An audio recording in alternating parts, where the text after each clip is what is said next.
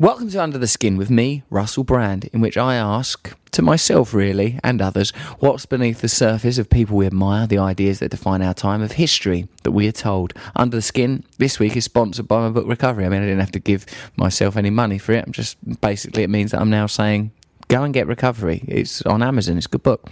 You can also get it on uh, Audible. Come and see my rebirth tour as well. Stoke on Trent, 26th of March. Bournemouth, 27th of March. Plymouth, 28th of March. Milton Keynes on the 2nd of April. Go russellbrand.com to find out about that. Support for today's show comes from BetterHelp. No explaining why you have to leave work. No fighting traffic. No uncomfortable waiting rooms. BetterHelp lets you connect with an experienced professional therapist in a safe and private environment. Text your therapist anytime, plus schedule phone, video, or chat sessions when it's convenient. And get help at your own time and place. To learn more, go to betterhelp.com forward slash Russell, two S's, two L's in that.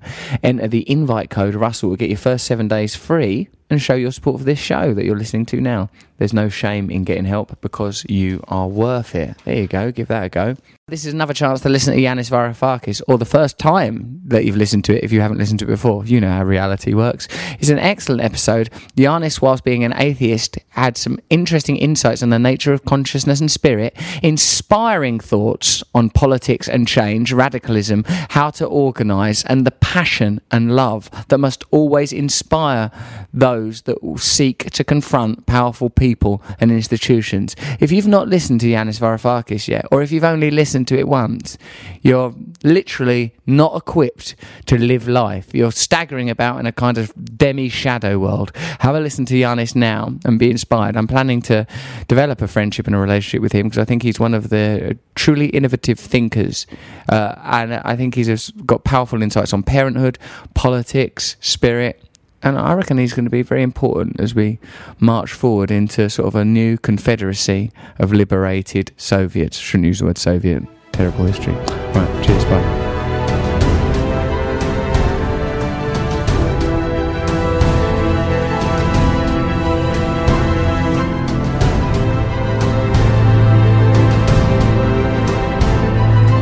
My guest today is Yanis Varoufakis. Have I said that correctly? Yes, you have, Russ. I know, I would have been practicing in the car.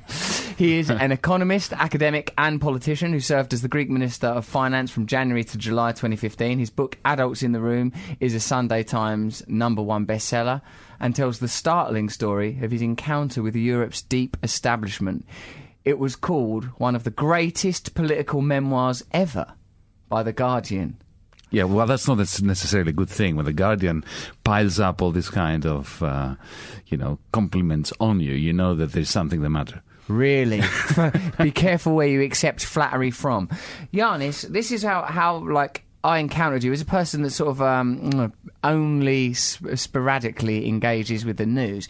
Uh, when Syriza won an election in Greece, I thought this is mad. What's going on here? It seems like some genuine political shift. People that are overtly and explicitly talking about representing the will of the people, talking about making talking about finance in a different way, talking about reneging on debts and the conditions that uh, uh, meant that Greece was in the debt that it was. Genuine political change. Now, subsequent to that, of course, we all know what happened is that somehow that didn't happen, did it? Like, you know, and so what I feel like I've got the opportunity to do here hmm. is to talk to someone who's been face to face with the establishment that's l- dealt with the International Monetary Fund, the World Bank, has seen it all and is still alive and is still talking. Because me, this podcast is about is it possible to change the world? What happens when you try?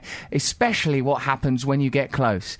Tell us what the hell went on and why a new kind of democracy didn't emerge in the crucible of democracy. It is absolutely possible to change the world. The world is changing.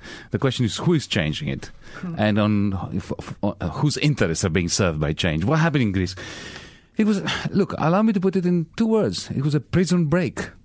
It was an attempt by a whole population of a country that had been confined to uh, effectively what was a Dickensian death prison. uh, Greece had become a Dickensian prison camp by 2010, 2011. The individual population as well as the nation as a whole, like so individuals are in debt and the whole country. Everyone is in debt. Everybody owes to anyone, everyone, and no one can pay. We have a, a universal bankruptcy. We have a bankrupt state, bankrupt banks, bankrupt families, individuals, and companies. Uh, th- you know, th- the reasons we can get into them. But what was interesting, and just to reply to your original question, it began in 2011, a year after this uh, wholesale bankruptcy, that, uh, of course, the powers that be, the International Monetary Fund, the, the, European Central Bank, the deep establishment, as I refer to them in the book, tried to cover it up. And how do you cover up a bankruptcy? By providing new bailout loans, and you do it with strings attached that effectively put the population in prison, in a, a, a, an iron cage of austerity and um, constantly shrinking circumstances and prospects. In 2011, uh, something magnificent happened in the center of Athens. We had. Um, it began when 100, 200 people gathered in the central square opposite Parliament, the Parliament Square, also which is called Syntagma Square, Constitutional Square. Uh, and within three nights, four nights, that occupation of the square grew from 300 souls to something like 100,000 people. And that lasted three um, weeks initially, four weeks, and then it went on to three months. Uh, in the end, it was put down by the police. We had the, m- the most extensive use of CS gas in the history of the world. Uh, were you there then? Yes, yes, of course. Were you in the first hundred? I was there. I was there from the beginning with my wife. Um, it, it was an opportunity just to breathe in the oxygen of hope uh, just by just walking to the and square every the night. CS gas of hope. well, it, it ended up. But look, it, the, remember the scene in uh, when it, w- w- which movie was it? Apocalypse Now? Uh, it, it, came from the opposite side. Uh, Robert Duvall is saying he's a crazed uh, um, officer of the U.S. Army, and he smells the napalm, and he says, "Oh." I love the smell of napalm. It's the smell of freedom. Well, for us, it was the smell of CS gas, which was the smell of, smell of freedom. Oh, because you saw it, it as, oh, right, we're clearly doing something right because they're CS gassing a domestic population. It was, it was actually amazing nights, uh, Russell. I remember um, the blockade of Parliament. Uh, tens of thousands of people blockading Parliament, preventing parliamentarians from walking in to vote in more austerity bills. That the parliamentarians who were voting for those bills did actually disagree with, disagreed with them, but they had a gun to their heads by their own political parties and by the the, the, the lenders of the Greek state, uh, and they were, you know, on the one hand they were telling me and and indeed to the media that they disagreed with those laws, but they were passing them nevertheless. So imagine this brilliant moment when, um, which I witnessed it. I was there. There were all these people trying to, to climb up on the wall, the, the, the defensive wall of the of the Parliament House, and to prevent the parliamentarians. The parliamentarians were getting in, sweating, looking very unhappy, having to go to you know to effectively run the gauntlet and to go into the Parliament House to vote for something they didn't agree on. And there was this young, slim, slender woman um, who was being squashed by thousands of people, and nevertheless, she was there screaming at a member of parliament, "Don't do it! Just say no! Just vote no!" And he got really pissed off with her and said, "Who are you to tell me what to do?" And she remarked, she remarked, she replied with a question, "Who do I have to be?" And I, I, I, nothing has moved me so much as that. Well, that was 2011. Uh, even though the the protests were squashed and quashed, and uh, the, the, the, the, crowds uh, were scattered through police action, they never went away. We all feared that it would go away, but it didn't. What happened was they, they scattered throughout the population, and a movement began, which by January 2015 led to a very small radical left party, a party of 4% in previous elections, uh, scoring 40%. And that's how we got elected and I became Minister of Finance. so it was a prison break, really. It was a prison. The reason why you don't listen, you don't hear anything about it now, was because the prison rebellion was uh, uh, effectively crushed. This is what and it's not happens. newsworthy. You know, the, the prison camp is worse than ever, but there is no rebellion, so the television vans are not there. Wow, it's interesting how uh, narratives can be reasserted and how certain stories are appealing and certain stories just peter out. Now, I would be remiss were I not to mention that you and I have a disadvantage that the people listening to this podcast do not have. There is today a general election. I voted on my way here. It's what made me seven minutes late, Yanis. I've never voted before in my life. The reason I've never voted is because I always saw um, politics, uh, the type of politics, you know, Westminster politics uh, or politics as I read about it, is a kind of an abstract thing that's impact on people like me or the kind of person I was when I grew up as kind of minimal. And by the time I'd become independently wealthy, I felt it was irrelevant for another reason. I bypassed its relevance and its relevance seemingly bypassed me. But people listening now will either have just voted in a conservative government or there'll possibly be some kind of coalition. And if I listen to this back, and perhaps I will, because already there's been great content from you,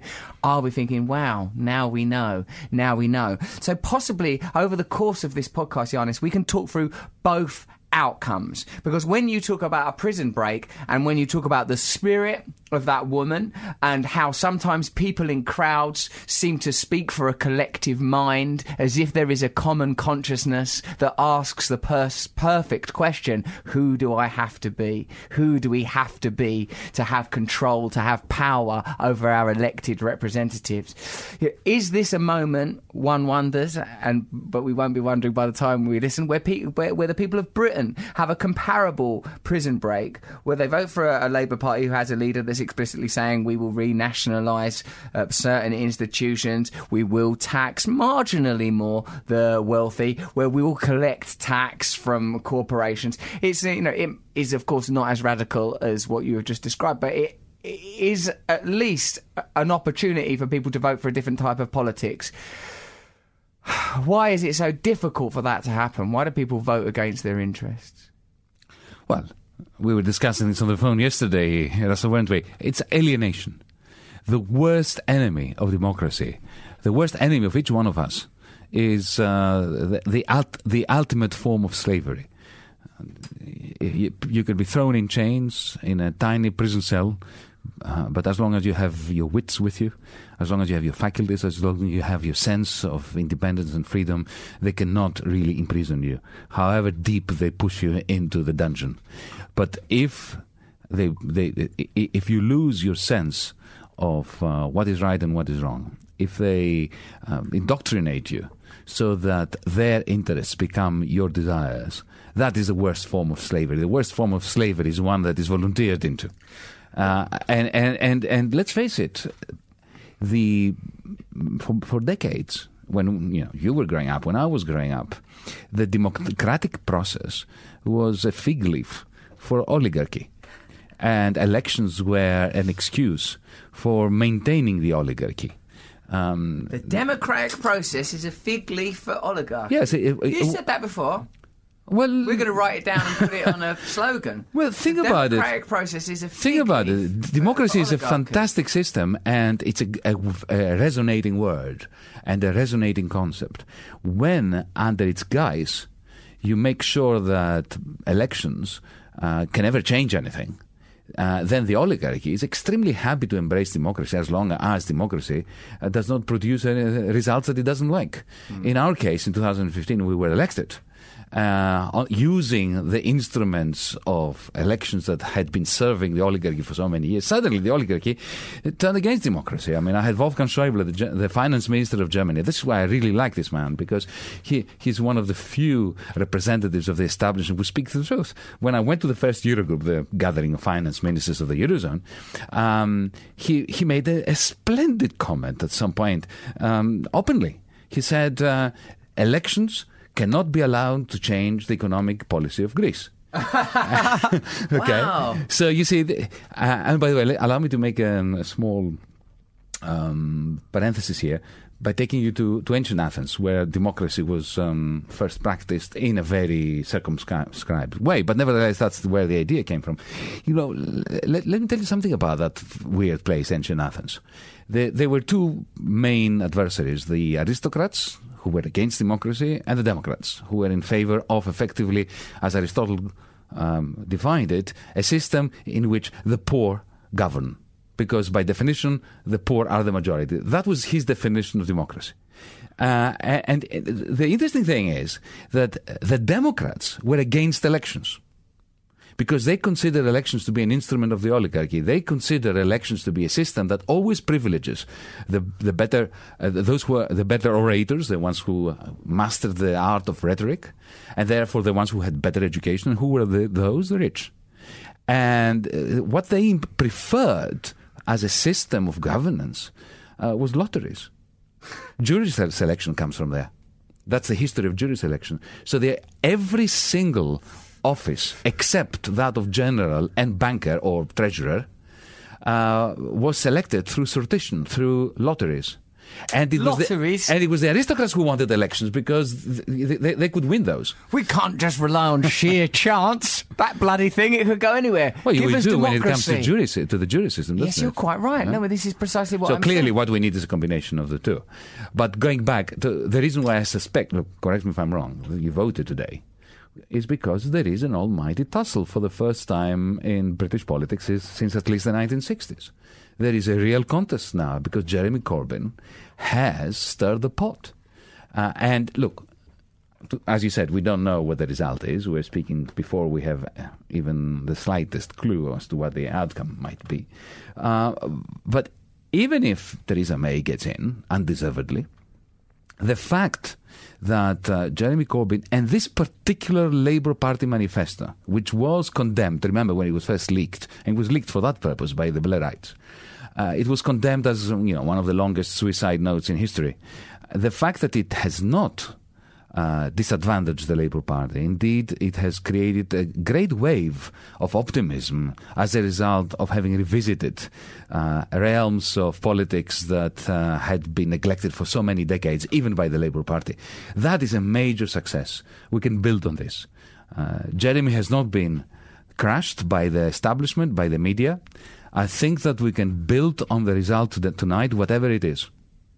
Hey, you, Yanis, you know the score, huh? So, from the things you've learned from, uh, that, from your dalliance with power, you feel that it is possible to exert like that the Aristotle quote there of like governance by the poor, poor the democracy should be governance by the poor.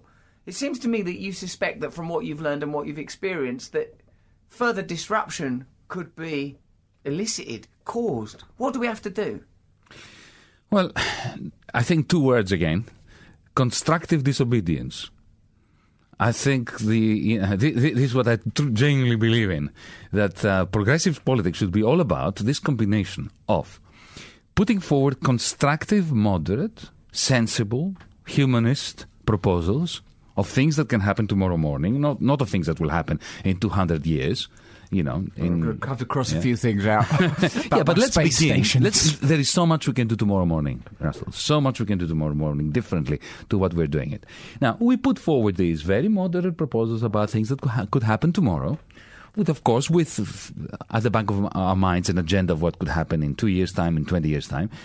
And then when the establishment, uh, establishment uh, junks all our constructive proposals, then we go all out in the direction of disobedience.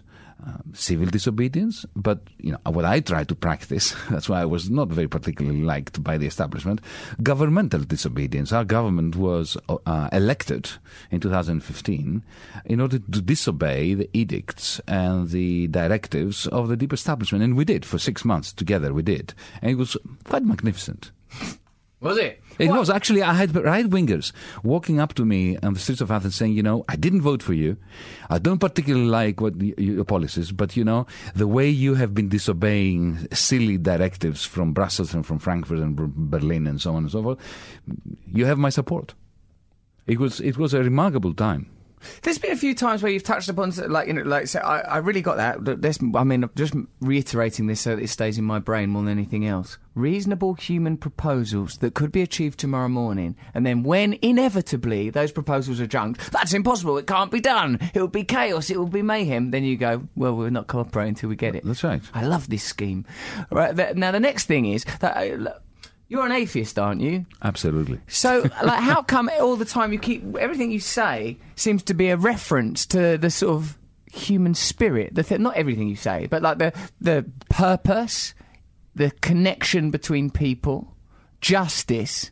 From where do you derive these values? Pure faith. That's the most religious thing there is. Uh, indeed. Uh, Faith is important in life because, uh, let's face it, we cannot prove even our existence scientifically. Uh, and therefore, there always has to be. Look, take geometry. Every geometry requires some faith in order to build upon. When we say that, okay, you take Euclid, he created a whole geometry out of some assumptions. So, two parallel lines never meet. Well, did he know that? No, he had no clue. He had to say, assume that that is the case. That's faith. So you need to faith. Every system of beliefs is based on faith, and then you, on top of the faith, you build your logic and your arguments. Uh, and my faith is in in, in, in, in the remarkable capacity of human beings to produce good. The remarkable capacity. One of the things we produce is God. That's why I'm an atheist. I believe we created him or her, and not vice versa. I mean, I understand the idea of like sort of idolatry and monotheism and other faith systems clearly being sort of post-linguistic systems of design, but consciousness. Oh my God! itself- Have you been taking a course at SOAS or something? I think I just made up that idea: post-linguistic systems of design. Let's write that down. That's the first thing I've ever said myself that I've felt the, the need to write down. But like, but consciousness itself and this notion of faith, from what is it fueled? Because when you're talking about, uh, you know, uh, human ideas and then the willingness to be disruptive and disobedient, this is going to have to be resourced from something. We've touched upon this idea of alienation, like within uh, Marxism, the thing that I understood, you know, rather than the sort of dense and uh, for me impenetrable economics. And I'm, so I'm glad there's an economics minister in the room. Is that alienation is a spiritual thing that you feel that your life has no purpose that your life has no meaning that you're a cog in a machine and not even a very good cog and that there's no point in being alive. And you see it everywhere. You look out the window here in Leicester Square you will see people's ashen faces tourists looking at pointless distractions people working at jobs that they don't enjoy for less money than they should be getting for more hours than is necessary to keep up a system that's uh, a distraction a pointless futile dare I say it, godless system. And for, for me, the idea that there are that there is something worth pursuing, that there is something worth having faith in, that the parallel lines will not meet, is the belief that humanity that these values come from some that come come from somewhere. I don't, you know, want to get into cause, causality, creationism, or any of those things, but the just the simple beauty of a human being, the simple beauty of society, that there is something worth saving, that we are not simply a mechanical model uh, governed by entropy, slowly falling apart. Absolutely. If I thought that we are just a, a uh, you know, a kind of mechanism, a kind of automaton, um, ruled by uh, some um, some software or algorithm over which we have no control, uh, I would just kill myself now. Just just end it. There's, no, there's no doubt about that. But but but we you know uh, maybe our difference is this. Look, look at any authoritarian system, whether it's uh, slavery, um, feudalism, capitalism, patriarchy, whatever. No authoritarian system can reproduce itself and survive on the basis of pure violence. All right. So the the, the, the powerful, Pure th violence. those who are in, in, in control, in authority. So the, the feudal lord in feudalism, the the leader of, uh, some tribe um, during uh, you know the African eons of uh, domestic uh, slavery. uh, Before the Europeans came along, Uh, capitalism today, uh, th- th- there aren't enough policemen and women uh, and enough instruments of, uh, of violence by the capitalist state to keep millions of people under control. What keeps authoritarian systems reproducing themselves is the fact that the ideology of the authoritarian system is reproduced and legitimized in the minds of the oppressed. Uh, that's alienation. And usually, Russell, I must, I must say, one of the instruments by which the oppressed are convinced that their oppression is a good thing is religion, and in particular, organized religion.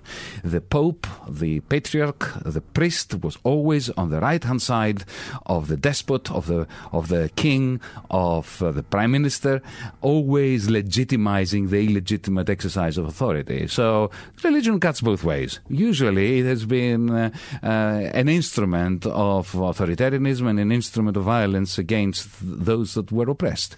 For me, then it loses the right to be termed religion and becomes politics with a cape on. You know, like politics in a nice hat because it's about power.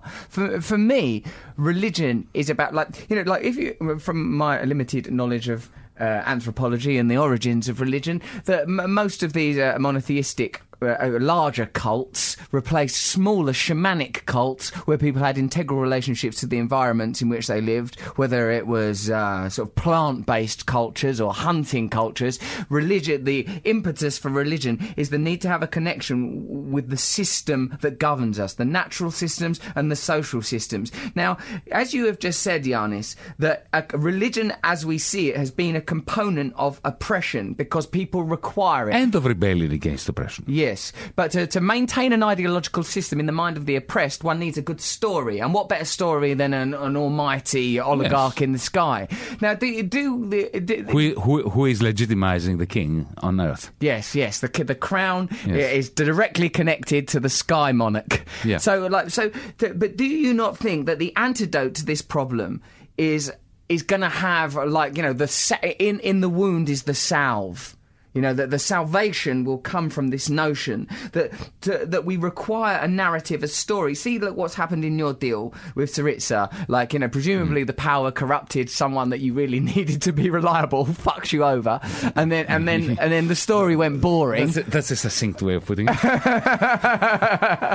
like, and then the story went all boring, and everyone looked away. So, like, we need to sort of like challenge. I think, sort of like you know, I met a, a really brilliant radio uh, DJ on my way in here, the guy mm called James O'Brien. He's like one of the top guys in this country. He hassles politicians all the time. He's super clever and super cool. I goes, what shall I ask Yanis? And he says, why do we only see things within the framework of free market Keynesian economics? Why can't we look beyond this framework? And good that, point. Yeah, it's a bloody good point, isn't it? And that's one of the things we'd like. Well, all my life, even as an academic economist, I was always trying to, to you know to put the psyche and the social back into economics and the, politi- the, the, the, political, because the moment you remove that um, a, a, remarkable capacity of the human spirit for indeterminacy and for overcoming, for transcending, uh, the moment you remove this from economics, you end up with really bad economics and with terrible politics and ethics. You need to have what you're saying that you need to have room for the transcendent. yes, absolutely. To, how, how, how does that work? Well, very simply by by hitting the wall of the limitations of an analytical reasoning. Hmm. The, the, the, the difference between physics and social theory is that in physics, there's so much we don't know, and the more we understand, the more we re- realize the vastness of what we don't know. But nevertheless, there is progress. And there is progress through constant experimentation and deduction. In social theory, there is none of that. Uh, we're not, as economists, our economists today are much dumber than the economists of the 1960s. Oh. And certainly not as smart as Adam Smith or Karl Marx were, you know, centuries ago. Now, so why is there no progress there? And the, the, the answer is that economics and social science, social theory, is not a science. It it is uh, you know you may not like my, my, parallel, but I call it religion with equations, organized religion with equations, uh, superstition. Uh, superstition, and the only the way is like the only way to become free of superstition is through overcoming. Uh, but you need to study it. So, you know, I believe in studying mythology, for instance. The only way to understand ancient cultures is studying mythology, not believing in it, studying it. And the same way that I love to, to read the Bible and the Quran and so on and so forth. I, I, I believe in theology as an atheist. I think that we, there's so much to understand. But only through reading it, engaging in, with it, and overcoming it. And this is my approach to economics. And I've, I've always pissed off my my academic colleagues as uh, other economists who actually believe that it's real, genuine science what they're doing. Uh, my attitude was was always it's all hocus pocus stuff, uh, but it is absolutely essential to know why it is hocus pocus stuff. There is nothing less impressive than uh, um, uh, criticism which is not based on the knowledge of what yeah, you're criticizing. I know, I keep doing it. it's one of my main ideas is criticizing things I don't understand. So, right, economics is a bit like meteorology. It's just an, an unknowable congregation. No, no, no, not even meteorology, science. Look, look Russell. Superstition. Rasa, think about it. The weather doesn't give a damn about what you think about it. No, it's going to So- rain. It's going to ah, be sunny. Exactly. So our mathematical models of the weather can be judged by objective reality. So if if I'm a meteorologist and I come up with a prediction that tomorrow is going to be, there's going to be you know a heat wave in in Leicester Square here, Uh-huh. right? All we have to do is to wait until tomorrow to see if I'm right or wrong, and the weather is going to either confirm or uh, you know just uh, junk my theories about it. But in society. Let's say that I, I had the, the same kind of computer model and the actual machine and data mining that the meteorologist does, but instead of using it to predict the weather, I use it to predict the stock exchange. And suppose that I was somebody very highly respected as a predictor of stock exchange changes. And let's say, imagine that tomorrow, I, uh, t- actually today, I were to predict that tomorrow there's going to be a major crash in the stock exchange. There might be. There might be because I predicted it. Oh, right, you predict. oh, my See? God, you can predict it. We can't affect weather. Well, exactly. So, in we? society and the, in the in the economy, our beliefs about the phenomenon under study are part of the phenomenon under study. So it's like a cat oh chasing its own tail. this is why we analytical reasoning is important, but it has severe limitations. I get it now. And it's only action, human action, and humanist action that can uh, cut that Gordian knot. I understand. I, what was that word? Gordian knot. Yes, the Gordian knot. That Remember the Gordian it's knot? Connected. Uh, It's a knot that was so very, very difficult to uh, to disentangle that anyone who disentangled it would become the king of Greece. And it was Alexander the Great that disentangled it simply by taking his, his sword and cutting through it. Pra- very pragmatic man. Yes, That's not afraid to use a sword when necessary. Well, you see, this praxis, action, is what we need. And now it's time for an advertisement break. Support for today's show comes from BetterHelp. BetterHelp lets you connect with an experienced professional therapist in a safe and private environment. Text your therapist anytime, plus schedule phone, video, or chat sessions when it's convenient. That way you can get help at your own time and place. No explaining why you have to leave work, no fighting traffic, and no uncomfortable waiting rooms. You'll be communicating within 24 hours, often much sooner. Best of all, it's truly an affordable option. A month of online therapy costs less than a single traditional face to face session. Just go to betterhelp.com forward slash Russell, that's two S's and two L's, and fill out the questionnaire, and BetterHelp will assess your needs and match you with a counsellor you'll love. If you're not happy with your counsellor, you can request a new one at any time for no additional cost. To learn more or to sign up, go to betterhelp.com forward slash Russell. That's my name, you see. Enter the invite code Russell, still my name, two S's, two L's, to get your first seven days free and to show your support for the show. Try that. If you decide online counselling is not right for you, simply cancel within seven days with no obligation. There's no shame in getting help because you are worth it. And also, The Art of Charm is an iTunes Top 50 podcast that's packed with wisdom in the truest sense of the word, from how to become more productive and professional to how to read body language, network, and negotiate. The show basically covers anything that will help you become a high performer at home and at work. And with an armory of powerful weapons like influence and persuasion, it brings together interesting people like Shaq, Larry King, Neil deGrasse Tyson, and Bill Nye to discuss relationships, attraction, life hacking, and success. The Art of Charm is highly addictive and strives to be fun and educational at the same time. It's not stuffy college professor textbook stuff. Personal growth shouldn't be so boring all the time. This isn't pop psychology and superficial advice either. It's a show that offers meaningful, fun, life changing insults, insights, not insults, with a practical edge that you can apply right out of the box. You deserve an extraordinary life. Go to theartofcharm.com forward slash podcast or search for The Art of Charm on iTunes, Stitcher, or wherever you listen to podcasts and start taking your life to the next level. We really enjoy this show and we think you will as well. Now it's time to go back to Under the Skin. So okay, so economics, it's uh, like to engage in discourse, one must, like Picasso, understand the form before de- deconstructing the form, before exposing it as a myth, rather than a science. It's a belief system. The free market is a kind of god, a kind of deity, in whose belief we are invited to engage because it serves the powerful. It, like in your mind, like other deities, is a deity constructed by man in order to impose power. This. Exactly.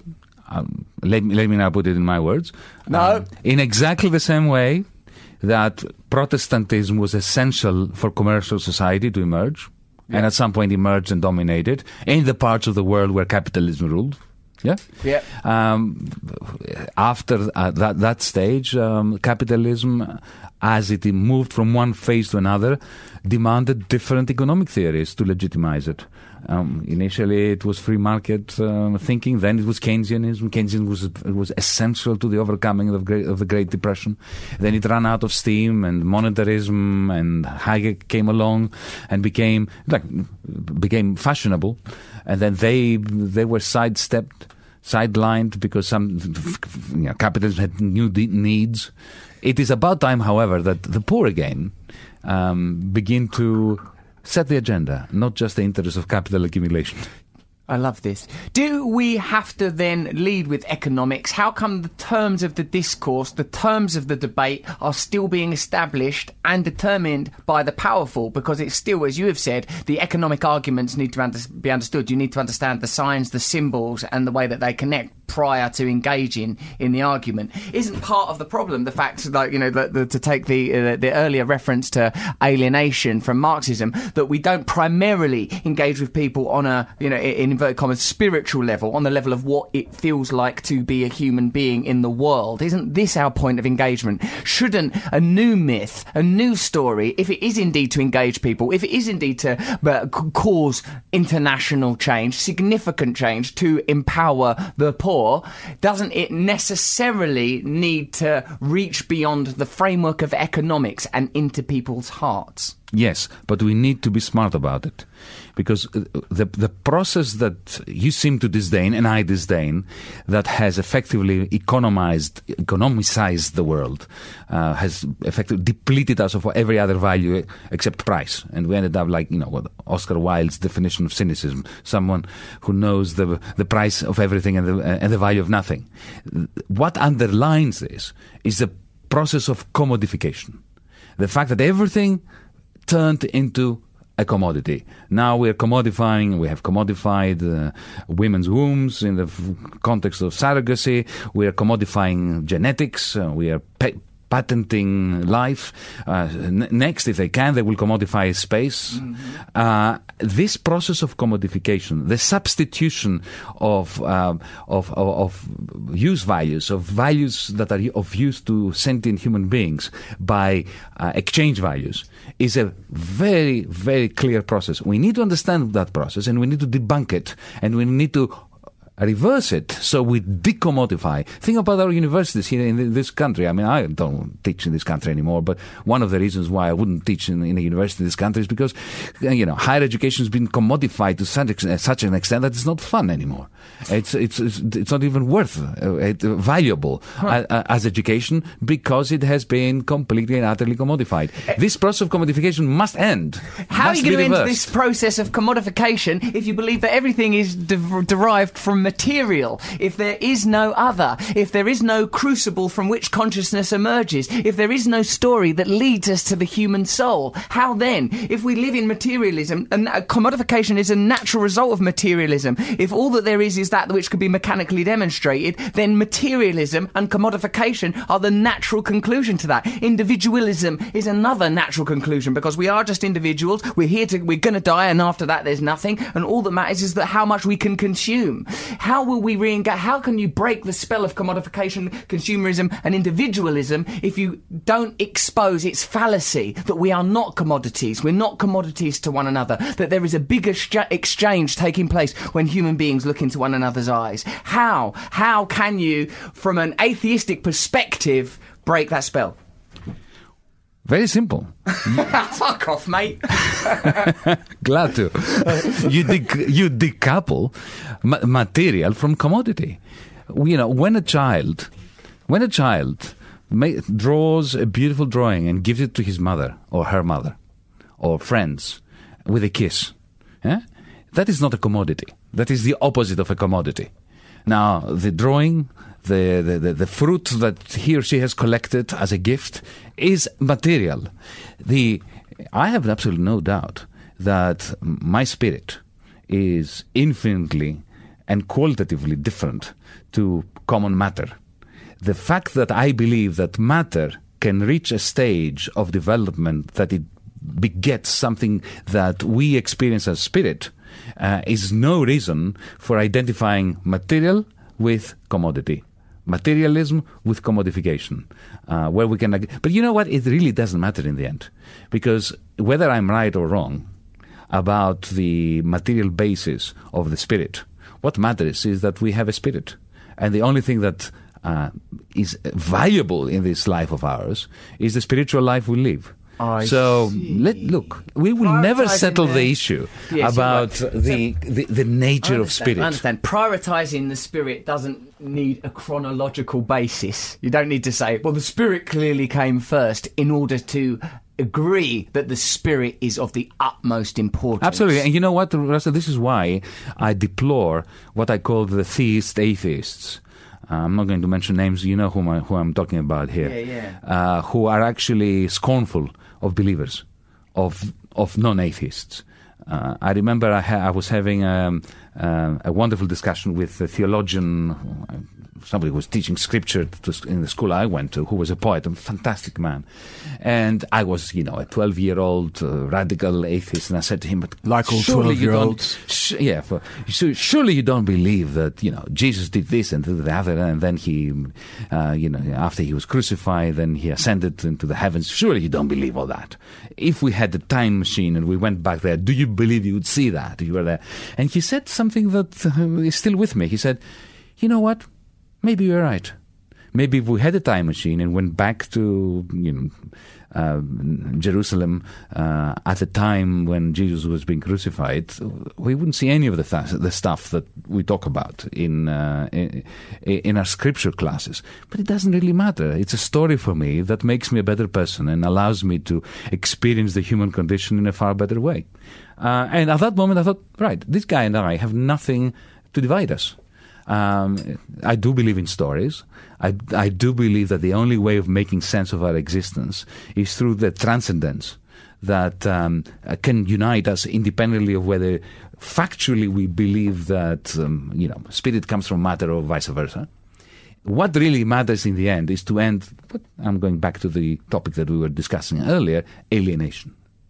Alienation is what kills the human spirit, and that is the number one enemy. Yes, because it denies the connection between human beings and it prioritizes this uh, the idea of our individual lives. It disconnects us. It denies us a purpose. I see that documentary about James Baldwin. I am not your Negro. There's like obviously there's enough uh, in American racial politics to fill a, a, a, a thousand documentaries. There was this bit uh, though, Yanis, where he said the private lives, he said, of um, the average American and o- over archive footage of white Americans in a supermarket. He said there is a massive disjunct between the private life of the average American and the public life. He suggested to me a kind of seclusion, a disconnection, a loss of meaning and a loss of purpose, which can can be provided by these types of stories and uh, like your teacher when you were 12 and me 30 years down the line I, i'm inclined to agree that it's there is nothing to separate us when we're talking about the chicken egg chronology of matter and spirit because the important thing is that there is such a thing as purpose there is such a thing as connection and if these things aren't inserted into the way that people the systems are organized we're fucked. So Yes, indeed, indeed. so like And uh, can like, may I add uh, a, a comment here? Yeah. This concept of the individual is a highly problematic one. Go on. And it's got to do with the Scottish Enlightenment. You know, you've got you've got to, to blame the Scots for this. Good. About time. and in particular, you know, people like David Hume uh, and Adam Smith later on. This idea that you can uh, you can define the person independently of the social and have this juxtaposition between the I and the we. That is so alien to me, It's so so alien to the ancient Greek culture. Uh, i- i- i- politics comes from the word polis, the, the, the, idea, the, the, the notion of an urban conurbation of a city, of a neighborhood, and you know uh, the ancient Greeks used to define the idiot as a person that was not engaged in politics. Idiot means idiotis means privateer the person who is private an individual, an atom, is the idiot. Uh, you can't take him seriously because the only way of becoming sophisticated and becoming smart and becoming human is by reflecting into other people's eyes. So this idea that uh, we are all Robinson Crusoes who happen to trade with one another across the seas, and that this is the notion of society, that's Thatcher's idea of society. Well, it's no wonder that at some point Thatcher herself said there is no such thing as society. Uh, so uh, we, we, unless we conceptualize ourselves dialectically, that is, as a, an interaction with one another, and find it, imp- we have to find it impossible to conceptualize our- ourselves separately. And then we simply have no concept of, of what we are as human beings, of what our capacities are, our uh, weaknesses, and so on, so on and so forth. You're right, Yanis, because there is no individual without relationship, denied relationship, in uh, locked into a capsule, floating in space, taking once again your adolescent time machine and envisaging a human being. Never reflected in another's eyes. What kind of humanity is that? But the narrative of the individual is a useful tool for in the service of this continued alienation because millions and millions of individuals are castrated uh, and easy opponents for the powerful. Divide and rule. Yes. So. Uh, I, mean, I don't know why this thing's been in my head for so long. But, the, the the correlation between commodification, materialism, and individualism for me, it seems like a sort of a Satan's trident with which pinions us to a permanent state of subjugation. That until we can somehow understand with a new metaphor that this idea of society that doesn't feel sort of dried out like the sort of potpourri of socialism, its seductive aroma long gone. We need to smell fresh blooms, a new mm-hmm. flora, a new myth, a story that is engaging. And isn't it likely, Yanis, that we have to challenge along with free market Keynesian economics, which we, I think you had a good go at that earlier. I think we that sacred cow's been kicked right up the arse. Don't we have to look at ideas such as national sovereignty, statehood, international politics, and kind of a new kind of confederacy? Having been in a position of a, like you know considerable power, the economic minister, you're right, the economic minister of Greece, up against the the potency of the machine, right there at the heart of it. Do you think that with the the configure the international configuration that we currently have, that democracy can provide change? Because it, what seemed to me like looking from the outside with my peripatetic and now I now now know literal idiocy, that it seemed to me like what happened was is I, I've always thought oh, democracy can't change anything because like because of what your man the German guy said you know and like so when Syriza got into power and then got all sort of stamped out like a cigarette by the international politics, it made me think, oh right, you can't actually change anything without some kind of new global ideology. Of course. Well, I'm an internationalist, mate. And all, I spent all my days and nights over the last two years, actually, since I resigned, uh, working with um, few tens of thousands of other utopians around Europe, creating what we call the Democracy in Europe movement, DIEM, as in Carpe Diem. Uh, because, you know, and, and it- it gives me enormous pleasure doing this, Russell. People say to me, What have you been doing since you left government? Well, I, I remember Tony Benn once said that when he retired from Parliament that he is leaving Parliament to concentrate on politics. Well, I left government to concentrate on politics, and it is at the transnational, pan-European level. We have members in Germany, in Lithuania, here in Britain, everywhere, and uh, what we're trying to do. In, effectively is what you were t- talking about. If you're going to challenge the process of commodification, if you're going to challenge the right of the bourgeoisie to um, uh, effectively condemn whole generations of the majority of people to the scrap heap of history, so as so as to um, reproduce their own very miserable, sad existence as oligarchs. If you're going to oppose the nation state that was created um, in the 18th and 19th century to propagate capital accumulation. if you're going to oppose the treatment of refugees and the electrified fences that are now being created by the nation states, especially now with Brexit and so on, being gi- given another uh, a new lease of life. If you're going to do all that, you've got to, to, to, to, to at the very same time contest the concept of borders and of uh, separation of our different people. So at Diem, what we're trying to do is we're trying to be seriously disrespectful of all these divisions that begin with a division between uh, me and you, as the individual and the, the I and the we, uh, the division be- which is based on class, and of course the division which is based on ethnicity and so-called national identity. That's going to be tough, you know, because uh, people really like their flags. I've noticed people like their flags and their national identity. Now, You know be- what? We can tolerate that, and we're not going to encourage it. I love my the Greek flag, even though it's. By the way, do you know that it is the, the Greek flag is the flag of Bavaria? Don't tell anyone this. Let's keep this between us. Can't even have own bloody flag. All flags um, are, are at the same time a bit silly Mm-hmm. and wonderful.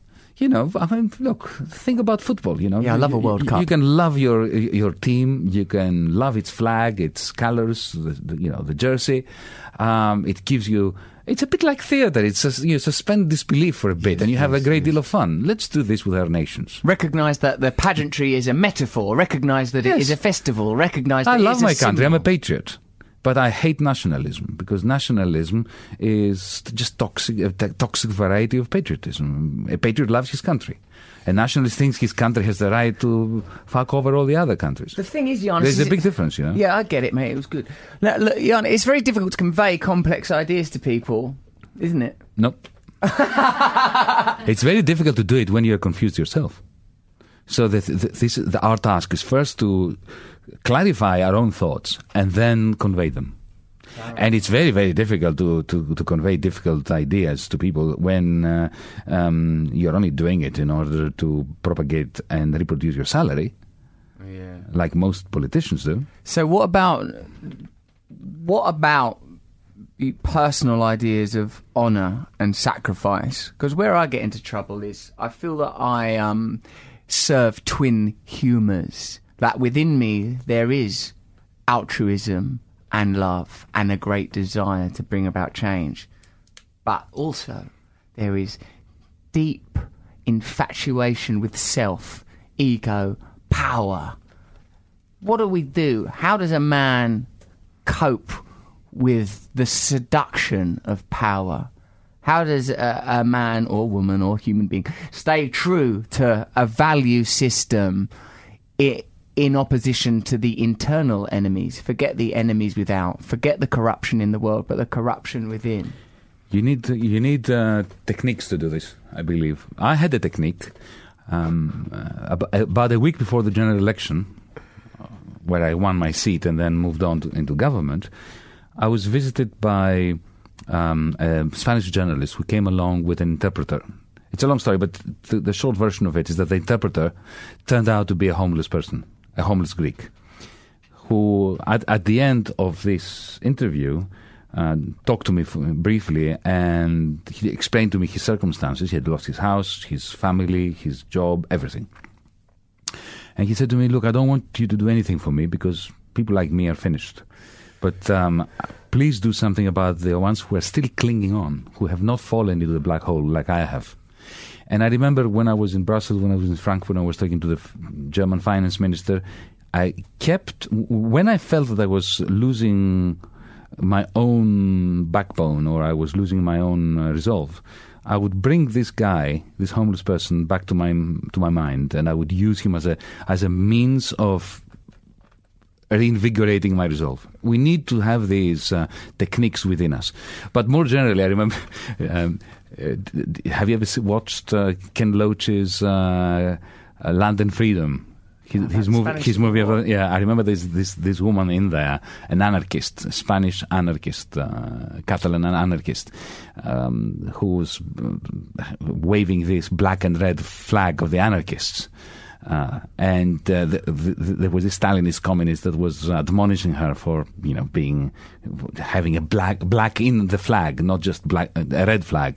And she said, "Well, we need to keep the black in there to remind us of the darkness within our own soul." And I I think this is very important. We need to keep reminding ourselves uh, of uh, you know the, the little Nazi in us that needs to be constantly kept in check. He's a right little bastard, isn't he? he will, there will never be enough power. there will never be enough pleasure. Indeed. There will Indeed. never be enough fruits of seduction for that little Nazi, the little That's right. Nazi that uh, abides continually within.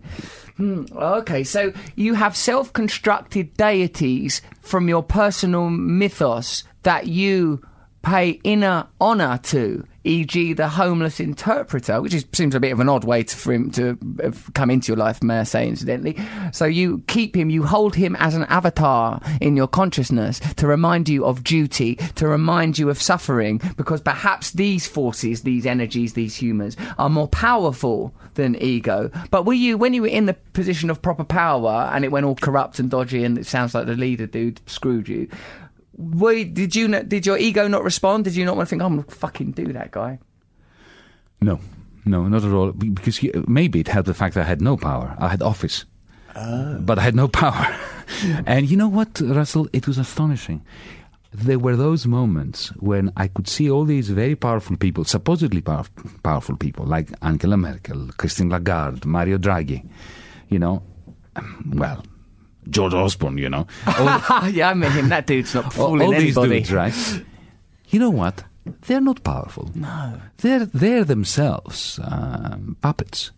I, can, I even even with somebody like Schäuble, who is the most powerful finance minister possibly in the world, I caught I caught glimpses of his powerlessness, a pure tragic situation where the most powerful man I've ever met was simultaneously powerless, and this combination is uh, just just just remarkable. Uh, it, it it turns the, the, all these discussions into the stuff of genuine Shakespearean tragedy. Uh, because you know, think about Macbeth. Is, was Macbeth really powerful? I mean, he was going from one crime to another uh, in an existentialist panic over his lack of power uh, and control over his life. Th- th- This is why we need theater. This is why we need music. why- we need the arts. If you don't have this background, you go into these meetings with all these ministers and prime ministers and chancellors and so on, and you wouldn't realize that what is going on is a is a, is, is a game in which they're pawns, and they themselves sometimes the, the, the less banal of them. Most of them are banal and just write-offs, but some smart ones amongst themselves, amongst these people, realize th- their own uh, condition. Some of them realise that Yeah. they are merely some subjugated player in a greater drama. Therefore, Yanis, uh, where is the power? Who is the powerful? Is it some abstract system held together by belief, like an, a pound note invested with value? Where is the power? If you've met the world's most powerful people and seen in them their frailty, their mortality, their humanity, their impotence, where is the power? You know why? This is why I'm still a Marxist in my in my late fifties, because Marx described so beautifully that epic drama of capitalism, where you've got uh, machines that enhance productivity magnificently. Instead of them, those machines becoming our slaves, we become their slaves, and that includes the capitalists who own the machines. And you know, Marx has this remarkable text in which he is uh, poetically explaining the drama of the capitalist, the capitalist who knows how terrible the life of the workers are.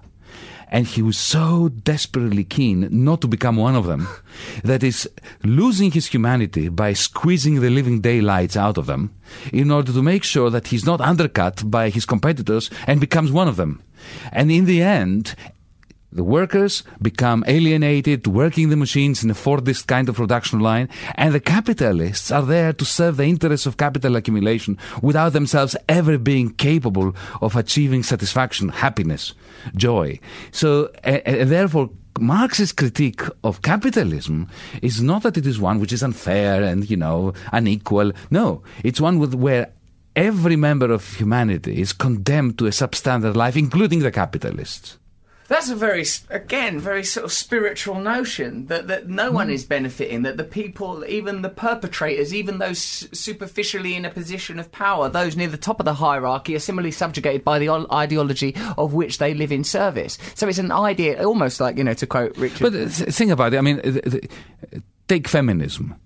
One of the most significant arguments of feminism is that patriarchy is terrible for men as well. Yes. Even though they are the the violators, they're the ones that are ruling over the women and so on and so forth. In the end, they end up being sad bastards. yes, yes, yes, because Or, I suppose. or we, I should say. As, Yes, as, we are a- both men. We're both as men. man, let's yeah. face it.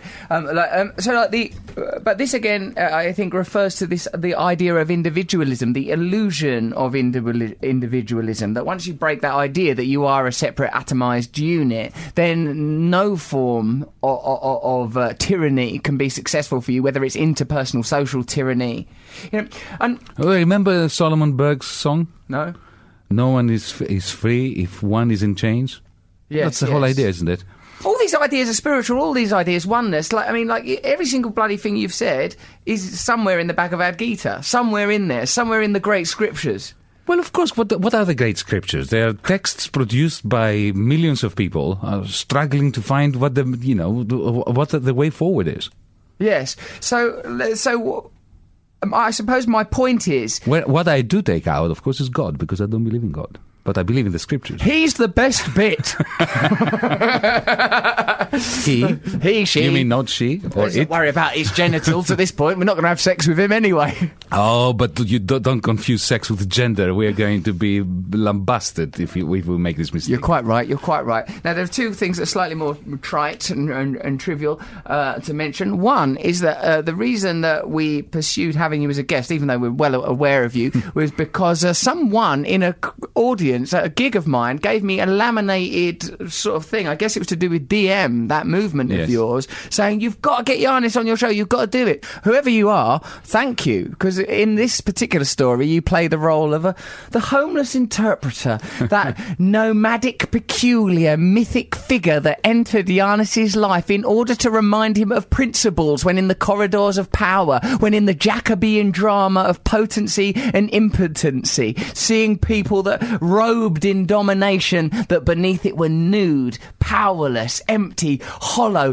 temporary vessels for an empty notion that serves no one, even those enthroned by it, even those coronated in the apparent glory of this system, sit there nude, shrivel, castrated on the thrones they made with machines by the oppressed. That was one thing, is I wanted to check, give her a bit of a name check. And two, do you remember that there was a list for the world's cleverest people? And I believe uh, you may have been, well, you were certainly higher up it than me. You might not be shallow enough to look at lists for the world's cleverest people. But in I it, didn't know about that list, but, there's, there's you, Naomi Klein. but I don't believe in lists. So. well, I fucking do.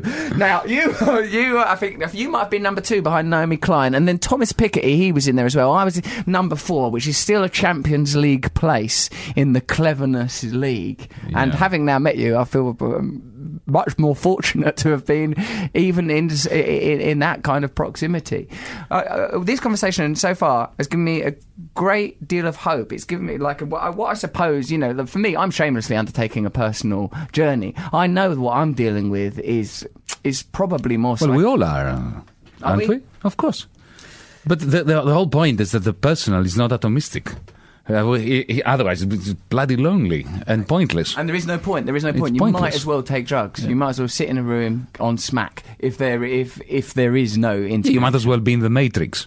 You might as well be in the Matrix. Yanis, that was incredible, and it, uh, evidently you know uh, too much to fit into a single conversation. Uh, Like, so, but, uh, but you know, or perhaps even a lifetime of conversations. I probably would like to know more about you on a personal level. Will you come What- back and do what? I can ask you right now? you, Yes, like, please go ahead. What's your relationship like with your wife? Fantastic. Uh, And you know what? I'm so glad that because before I got into politics, into into government, I should say, uh, I was ever so worried that it would uh, have a negative impact on on our relationship. Oh. because we, we we lived such a good life, you know. She's an artist. She's an artist. I worked with her on her art projects. Uh, you know, she's she's the artist. I was the bullshit artist. Uh, it was fantastic. And then suddenly, the idea of going into government and you know disappearing for weeks on end in meetings uh, scared me seriously. But in the end, because we found ourselves in such in the eye of the storm, and we were attacked so savagely by the media, you know, there is a national treason charge against me Oh, in the. Greek Parliament. Yeah, I, I wear it as a ba- badge of honor. But nevertheless, treason. we didn't know that before you came in here. Arrest that man. um, so uh, it, it it brought us much closer what was the treason you did? oh, uh, I undermined Greece's position in the European Union. Oh, you're not meant to do that. That's our European Union, which we are so beloved of. Mm. So it was a challenge to your personal. Was it a challenge to your personal life, or it actually brought you together? Because sometimes don't you think when you, what, I mean, you are a poli- uh, being a politician. I don't know where you see yourself now. Um, I'm a political animal, all right, unashamedly. All right, I like it. So, like, um, Always have been, mind you. So. I wonder what it is I'm doing. I'm some sort of um, uh, shaman on the periphery of the global village is where I'd sort of like to see myself. I want to deal with different realms, with the transcendent. When I find myself sort of locked into t- sort of um, this hegemonic. Well, I can tell you one thing, which you probably don't know, that our children, uh, in particular my wife's children, uh, are. I think they owe their politicization to you. Oh yes, about time a compliment. came There my you are. Tell me about it. Your ch- wife's Oh, you, you know, my, my shares now have really gone up in my own household as a result of this podcast. Excellent, excellent. I can hold on. The ego is growing. I feel it inflating. the Nazi within. He's Sieg Heiling. He's in a there's a Nuremberg in my soul, and everyone's invited. there are some ethnic groups that are not invited to the Nuremberg in my soul. It's quite exclusive, actually. It's only white blonde people. I'm not even allowed in. It's quite difficult, really. Um, Okay, hold on a minute. So, uh, because don't you sometimes think when, like, when you're watching like Hillary Clinton or Donald Trump or like less less Jeremy Corbyn actually, because I know he's got that allotment and he's so devoted and so dedicated. But like, don't you think sometimes when you look at Theresa May, having you sort of think, why are you doing this? What's wrong? What's happened to you? You look f- sort of like what is holding you together? I can't even bring myself to have this query in my soul. You won't bring I that just in- look at Theresa May and I just don't even have this kind of curiosity about her. Other Tory politicians, I would. I mean, Thatcher was a fascinating person. Hmm. Theresa May is bland. She is the banality of evil. Oh, I love the banana. Well, you know, Thatcher was evil, but she was smart. I mean, she was a worthy opponent. Theresa May is not a worthy opponent. A, a friend of mine who's a poet said that he was uh, like invited for some sort of educational project to write poems to decry Margaret Thatcher. He said he started to watch YouTube videos of her. It's my mate G. He had started She was magnificent. and he was like, he, he can't criticise her because she's fantastic. Only, if only she was on our side of politics. Because and not on the wrong side of politics. Imagine if we had somebody like that on Yeah, our what, side what- of politics. what is it? What is it? Charisma? What is it? She, she was a powerful woman. What is this power? What is this? Well, you you can't define it. If you try to define it's like beauty, you lose it. Uh, Hmm. You recognize it's like pornography as well. You, you recognize when you see it. You can't define it. You recognise it when you see it. Yeah, certainly pornography. I've put the hours. I mean, my, my mum was a bit like that. She was a local government politician, and you could see it was oozing out of her. Her, her energy, her uh, her political skills. She she was un- unbelievable, and she was not trained at all in doing it. She just had it. Uh, on the other hand, you know, people my, like my dad, more bookish, more mild, couldn't do politics to save his life, even though he spent four years in a concentration camp. But nevertheless, Sit, oh bloody hell! Did he? Fucking hell! Yeah. Jeez, there's all sorts of heaviness going on. This interview doesn't feel. I don't feel like I've not covered enough. Oh God! Dad in concentration camp. Mum in local government. Where's my research? Um.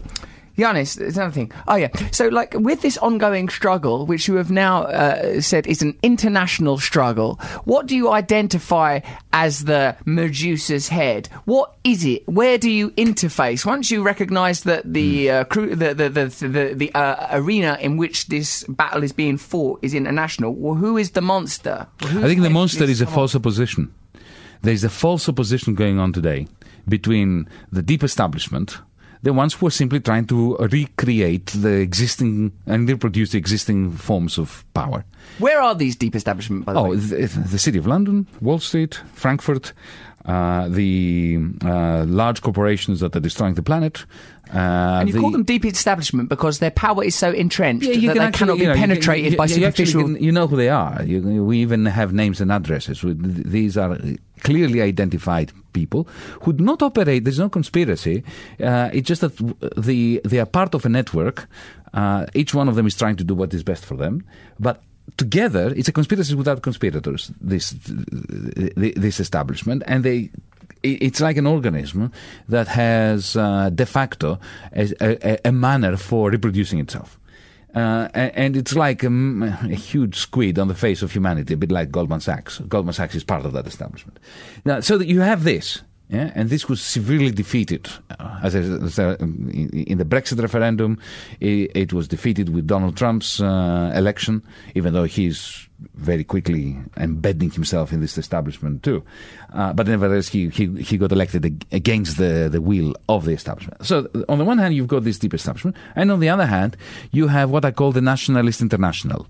Uh, a postmodern version of the 1920s and 30s fascists who are the populists from the right wing, xenophobic, racist, uh, uh, who are seemingly anti-establishment, seemingly against the financial sector, uh, but in the end, their narrative of xenophobia and of returning to the bosom of the nation state and so on, in the end, only serves the bankers and uh, and the deep establishment. That's why I'm calling it a fa- a false opposition.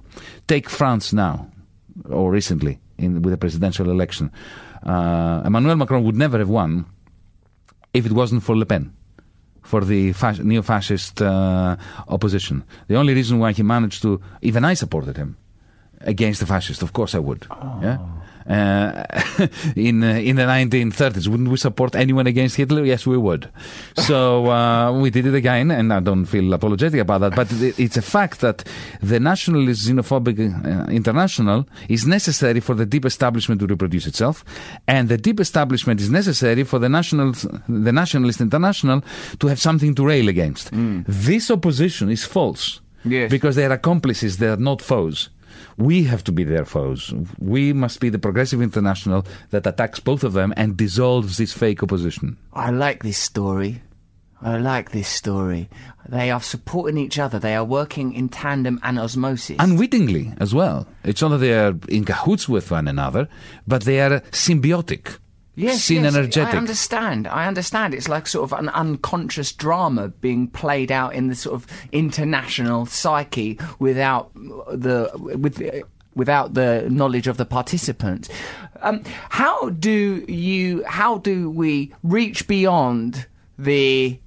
How do we reach beyond these evidently appealing ideas such as nationalism and help people to understand that their interests are in opposing these uh, these mm, mm, twin evils just for a moment these uh, these accomplices. How do we reach beyond it? Because you know people go yeah fuck the establishment we'll vote for Trump or fuck the establishment Brexit. How do you go no no no not that. Yes fuck the establishment but no. Think Well- a bit longer.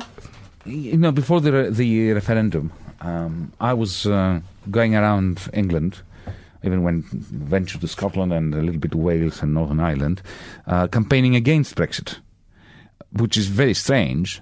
Uh, it was very strange to many of my audience in my audience because uh, I'm not exactly a lackey of the European Union or a great supporter of the European Union. So why are you saying? To, why are you asking us to stay in the EU that uh, smashed you? Yeah. Was the, the, the and the answer was well. Remember the 19th century, folks? yes Remember the beginning of the labor of the labor movement? Uh, what was the state then? It was an instrument of oppression. It was an instrument of the landlords and and, and of the industrialists. But we did not here in Britain have as our objective to smash the state and you know to end uh, uh, you know Britain or England. Uh, our objective was to be in and against to get into parliament, to be against this parliament, to get into government, to be against uh, the, the government policies of reproducing wealth and privilege, to get into every single institution and to subvert it from within. That is what I was pro- promoting before the referendum. Yeah, stay in the EU so that we can fight against this EU, but together. Because by leaving the EU, you're isolating yourselves in this country and you're, you're going to become more vulnerable to the British bourgeoisie, to the British ruling class. And in the end, your capacity to join forces with us on the other side of the British Channel against the establishment everywhere uh, is diminished. This makes me question the earlier, uh, your, your earlier point about faith, because in a sense, it's faith that your individual belief is what's right sometimes I feel that we have to have faith that there is. Like, what is this feeling? This feeling of connection that there is a beauty in that woman. Who do I have to be? What is that? That's a, a, you know an emotion for me. Mm. This is cannot be material. This belongs in the realm of the sublime and the divine. This belongs in the realm where physics ends, where their explanations end, where they hit those dead ends. Mm-hmm. You know, and for me, like this, this faith deployed correctly is a kind of understanding that we don't know. We don't know what's best. Indeed. But we and like that. Uh, but uh, but what I have seen so far in people like you know the whole "we'll bring it down from within" idea. That's a m- motherfucker because like you it know like me like within the media. It's not meant to be easy, you know. right. Don't complain about that. but uh, speaking about self confidence. I believe that it is important to be self confident enough in order to take action but at the same time, uh, you know, my good friend Brian Eno once said uh, in a joint speech that we gave that democracy is uh, the appropriate regime for people who don't believe that they know what the answers are. If we we need to have confidence that need, there has to be a change, but at the same time, not so much confidence as to think that each one of us has all the answers. Democracy is all about crowdsourcing solutions. But that requires a capacity to recognize that you, me, individually, we do not have the answers. We have to draw together and bring them all together. But the most important thing is to be able to live in a world where we can actually choose our partners and to, to, to be inclusive. The more crowdfunding we do of ideas, the better the chances that we will be able to to, to confront this this this silliness all around us. You know, mm. uh, you go to in, in any dinner party in London and they talk about the rubbish about you know their second mortgages and all that crap again after 2008. Now, who wants to live a life like that? But to do the alternative, to bring about a coalition that will change the world, um, you must abandon all optimism because you, know, you can't be optimistic about the world we live in, but embrace hope. And it is important to make the distinction between optimism and hope and work towards bringing this coalition of Democrats around so that we can crowdsource good answers to, you know, for, for future solutions. So you have to use whatever systems are available to you while simultaneously acknowledging the fallacy of those systems. It's interesting to hear you say that the EU is a necessity, even having looked right inside it and seen it creaking with human frailty. Because it seems mm-hmm. to me that you, you know, yes, you can use existing systems, but also the superimposition of novel systems is also an option You know, like uh, those people that are a bit more out there. You know, the people that are sort of a bit more. We've taken ayahuasca. We've had a vision, and this is the way to build society. They sort of like say stuff like, just yeah, create. That's, that's scary. You worry about them, of course. well, they, we've got. They need a place at the table. They're part. Of, they've sure. got to be part of the solution. Of course, of course. The mystics, the weirdos, the people yeah. that Kerouac would be into. Um, well, that that devout Catholic, drunk, uh, genius. I like, uh, people are so complicated. I like um, like what they, uh, I've heard is like uh, capitalism has provided the organs for a, a potentially successful system, but uh, it's almost like in is it possible to just go right? We're starting this new thing and see what happens. Almost like um, a cult. Almost like we're going to live like this. We're going to have an international mm-hmm. confederacy. That we're going to have a currency. We're going to trade. We're going to do that. You know what happen? Is that plausible? Goodness, goodness knows. How do we know what's possible? What I do know is what's impossible. The current system we live in cannot be sustainable. It's we are not only destroying our planet, but this capitalism we live in uh, is uh, has entered is already at a, a very advanced stage of disintegration we are creating at the very same time technologies that are capable of freeing us up of all chores and all you know worries about even even, uh, green politics can can be um, established on the basis of clean technologies now. I mean, there is so much happening at the le- at the world of technology. The problem is who owns those, those technologies, uh, and what uh, use are we putting them to? Capitalism is dead capitalism hasn't died yet. Uh, remember what Antonio Gramsci once said that the, the problem we have is that the old has died, but the new has not been born yet. Mm. So we are in this kind of interregnum, and it is it is pregnant with possibilities. So I don't know the answer as to what I'm sure that there is a variety, a plethora of possibilities, but if we maintain the private ownership of uh, these fantastic technological products of artificial intelligence and so on and so forth, I think that we are going to go to the extreme of the matrix, where we are all slaves of the machines, instead of the other extreme, where I would like us to go, which is Star Trek. Mm. Where, you know, there's a hole in the wall and you get everything you want from it. Nobody has to work, and we all sit around the table and discuss philosophy and explore the universe. That seems like a good solution. That seems like a beautiful utopia. That seems but like there's the- a lot of variety in between those two extremes. Yes, there is. Look at Jenny frantically holding up signs that say we've been speaking for 75 minutes and still barely touched the surface of anything. Oh, but yeah, but Yanis, I mean, it's been a, a fantastic it's been a fantastic conversation. I've, I've, learned a great deal. I've started to trip out about 15 minutes ago. I like sort of hit a kind of, a kind of, uh, well, me too. Samadhi me too. of kind of limitless potential of the sort of a trans induced. It was like an incantation of a kind of mantra of possibility. What I suppose is what ha- what's been very heartening is that uh, one does begin to feel, and God knows what you must have gone through emotionally after what you experienced with Syriza and, the, the, and subsequently. But the, the Russell, the worst part was the backstabbing by your own comrades. Um, you know, facing the ironclad creditors on the other side of the table was fine. This, you know, this is what I went there for. But the infighting between us and having your own comrades. Uh, uh, betray the cause, that there's nothing worse than that. So that's because you sort of, I suppose, you have to recognise that human beings have complex drives and complex needs, and no Indeed. matter what they say, you don't really know what it is. Yeah. Well, you know, the ancient tragedians uh, concentrated on treachery, on on what happens within one's own um, group, one's own coalition. This is this this is the, the worst source of pain. yes. Uh, remember Ramsay MacDonald? Yeah, yeah. Tell me about that uh, again. Well, who'd betrayed the Labour Party? Its first prime minister. The first Labour Prime Minister Yes. betrayed the Labour Party because and on we have lots of machine- Ramsay MacDonalds in the Labour Party today in Britain. And we have them throughout the progressive movements in the world. And this is what we must beware. That, be that's the black in the red flag yeah, that I mentioned before. the relationship between the internal world and the external world, a person's consciousness, a person's psyche, and these external systems within which we interrelate, and whether or not there is an, an objective severance and an objective separation between the inner world and the outer world is something that we could limitlessly speculate on. But it does seem to me that individuals, when they interface deeply with these kind of systems that you're defining, are seduced by its darker side. That the black in the flag in, does consume the red in the flag.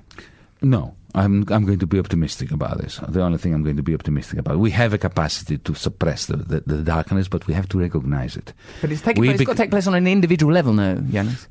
individual and collective. Uh, dialectical level. That is, I don't make the, the, the. I cannot separate myself from the people that are a constant influence on me. So in a way, we have to allow it. It has to be okay that people are flawed. What did you do wrong? Did you make mistakes? Ah, pff, how many more hours do you have? of course, I make I make mistakes all the, every day. Only fanatics don't make mistakes in their own mind. We have to stop. We have to stop, don't Well, we? We'll do it again at some What other are point. Maybe we can we can continue in Athens. What? Maybe we can continue this in Athens. I'd like to go to Athens. And when last time I went there, I was still a drug addict. I got into a fight in a strip club. It was very, very low frequency behaviour. I'd like to go back Well, let's there. do it differently this time. the home of democracy to bring about a utopia and to support these incredible Okay, emergent it's a new date. ideas. All right, a date in Athens. All right, that's good. You've been listening to Russell Brand Under the Skin with uh, oh no, don't let me fuck up your surname now. Let me do it. Yanis Varoufakis. Very good. Yanis Varoufakis. It's what an honour and what an education. Thanks. Come The back. honour is all mine, Russell. Next time is Athens. God, you charming bastard. Hope you enjoyed that episode of Under the Skin. It was sponsored by my book Recovery, which you can get on Amazon or in a bookshop near your house, probably. You can also get the audiobook on Audible.